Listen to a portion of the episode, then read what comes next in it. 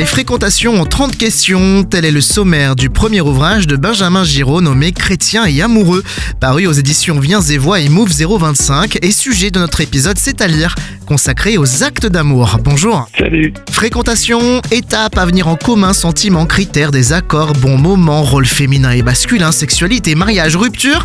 À vous dresser finalement un certain équilibre entre la relation rêvée et la réalité à expérimenter. C'est important de baliser le domaine des relations 2024, d'autant plus quand la foi entre en jeu Oui, tout à fait. Je pense qu'aujourd'hui, 2024, euh, en amour, on peut se faire beaucoup, beaucoup de bien, mais aussi, euh, je vois beaucoup, beaucoup de gens euh, souffrir en amour.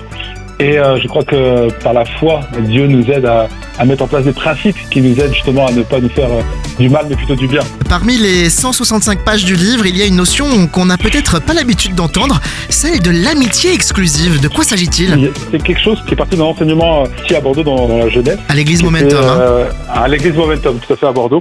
Et on trouvait qu'il y avait une étape qui manquait dans les fréquentations. Le moment où on sent que c'est un peu plus de l'amitié, mais on n'est pas prêt encore à se mettre en couple parce qu'on connaît pas encore assez la personne. Et ce moment de trouble, on trouvait que que le diable l'utilisait bien pour euh, faire du mal et, générer bien des frustrations et des déclarations un peu hâtives, parce que le diable se tient toujours dans ce qui est flou. Et cette amitié exclusive, c'est plus que de l'amitié par définition, mais ce n'est pas encore à l'étape de couple où souvent on s'embrasse, où on commence à avoir un engagement plus prononcé. Du coup, ça a donné des jeunes qui se fréquentent davantage. Ça rejoint de vos citations. D'ailleurs, je ne suis pas pour que les jeunes se fréquentent moins, mais je suis pour qu'ils se fréquentent mieux. D'ailleurs, autre citation, à la troisième question, le feeling peut-il suffire? Vous dites, je cite, l'amour est aussi une décision. Comment on sait que c'est la bonne personne? Bah, tu, verras, tu le sentiras. Il y aura quelque chose d'inexplicable au fond de toi qui te l'expliquera.